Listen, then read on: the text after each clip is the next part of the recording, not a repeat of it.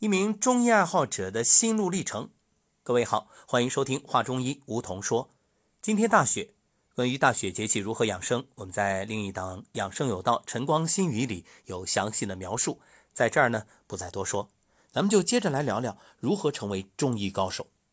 话说啊，这成为中医高手是我毕生的追求，这余生就做一件事儿，做到极致。虽然现在距离这个目标还有点远，不过我相信假以时日，哎，听着这句话有点耳熟啊，武侠小说里经常有啊。你看，主角总是渴望能够成为绝世武林高手。学到绝顶的武功，然后呢，因为偶然的机缘遇到高人传给他一甲子功力，然后哗哗哗，各种奇遇，最后成为武林中响当当的一号人物。你说这伊林有没有这样的可能呢？咱是不是能遇到一位名师，然后哇，马上开窍？哎，这个绝非传说，现实中真有。关键得看你有没有这运气。不过有一点，要想遇到名师，你还得先靠自己的努力。人们常说，机会总是垂青有准备的人。你要是压根儿不去准备，天天守株待兔，就梦想着能够哪一天突有奇缘，这个我不是说没可能啊，只能说这种可能性太小了。不是说吗？越努力越幸运，所以今天我们接着来聊这个话题，就是想告诉各位，为什么很多人不能成为中医高手？原因就是天天幻想，却根本没有脚踏实地的苦练。你都不练基本功，给你说十二经络，你都不知道怎么走向。然后呢，说这穴位你不懂，说那穴位你不知。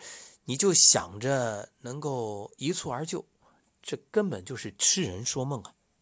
所以，当你看到很多人功成名就、声名显赫的时候，其实你没看到他秉烛夜读、彻夜用功。当然了，这彻夜用功，他对养生不好啊。我们只是形容这种精神。你看，古代的那些名医，哪一个不是勤奋刻苦？就算成名成家了，还不断的在付出，不断的在学习积累。那我问问各位，如果你是热爱中医，《黄帝内经》《神农本草经》《伤寒论》《金匮要略》，你都看过吗？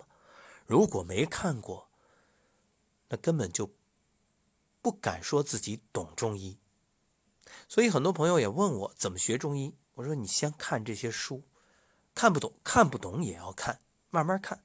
而且看不懂的话，你到喜马拉雅电台你找啊，那罗大伦呐、徐文兵啊，你说这些名家不都在讲吗？你听总可以吧？所以真正的大家名家，一定他都是苦练不辍，所以根本没有基本功练习，却整天幻想成为高手的，我估计也有可能做梦，梦里会实现的。